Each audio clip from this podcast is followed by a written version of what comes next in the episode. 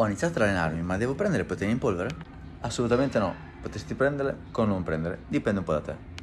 Sono semplicemente un modo più comodo e pratico per assumere magari una dose di proteine elevate se il tuo fabbisogno calorico giornaliero è molto elevato e il tuo obiettivo è magari mettersi un pochino di massa.